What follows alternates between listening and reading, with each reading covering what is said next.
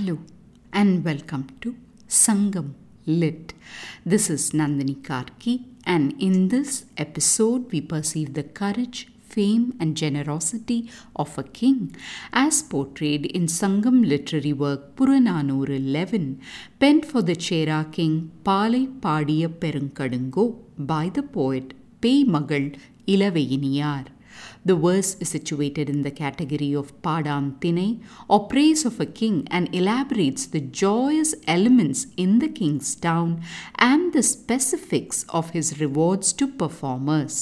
அரிமயிர் திரள் முன்கை வாள் இழை மடமங்கையர் வரிமணல் புனைப்பாவைக்கு குளவுச் சினை பூ கொய்து தன் பொருணை புனல் பாயும் விண்பொரு புகழ் விரல் வஞ்சி பாடல் சான்ற விரல் வேந்தனும்மே வெப்பு உடைய அரண் கடந்து துப்பு ஒருவர் புறம் பெற்றிசினே புறம் பெற்ற வய வேந்தன் மரம் பாடிய பாடினியும்மே ஏர் உடைய விழுக்களஞ்சின் சீர் உடைய இழை பெற்றிசினே.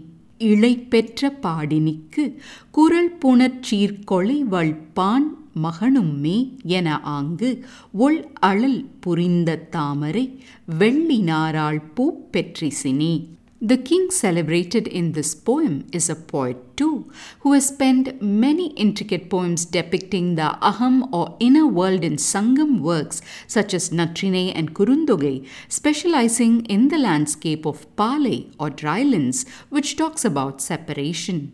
It must take a special skill to sing of a king who is a skilled poet too.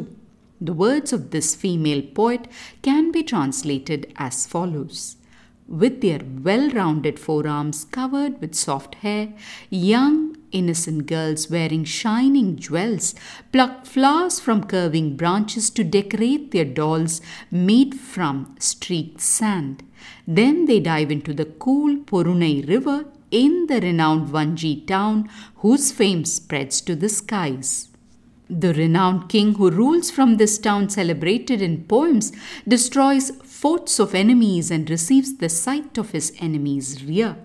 The female singer who praises the courage of this strong king who has seen such a defeat of his enemies receives beautiful, heavy, well crafted jewels from the king. The skilled male singer, who sings in perfect accompaniment with the female singer, the one who received those jewels, receives a golden lotus crafted in the glowing fire, adorned with a silver string.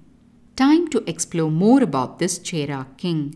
The poet talks about the young maiden in the land of this king, describing them as having fleshy arms, an indicator of health and beauty in the Sangam times. From the description of the hands of these maiden, the poet turns to their actions and mentions how they make sand dolls from the silt of the river and then decorate these dolls with the flowers from bent branches. Following this, the poet details how the maiden take a dive in the Porunai river nearby. These joyous elements have been captured to describe the capital of this king, the town of Vanji. Moving on from the town to the king, the poet talks of him as one who is victorious in battle and one who makes his enemies scuttle from the battlefield. And when this victory is sung about by a female singer, she is awarded well chosen chunky ornaments.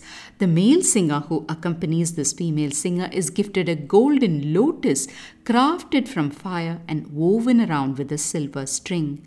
Such is the rich and aesthetic taste of the king who celebrates these poets so.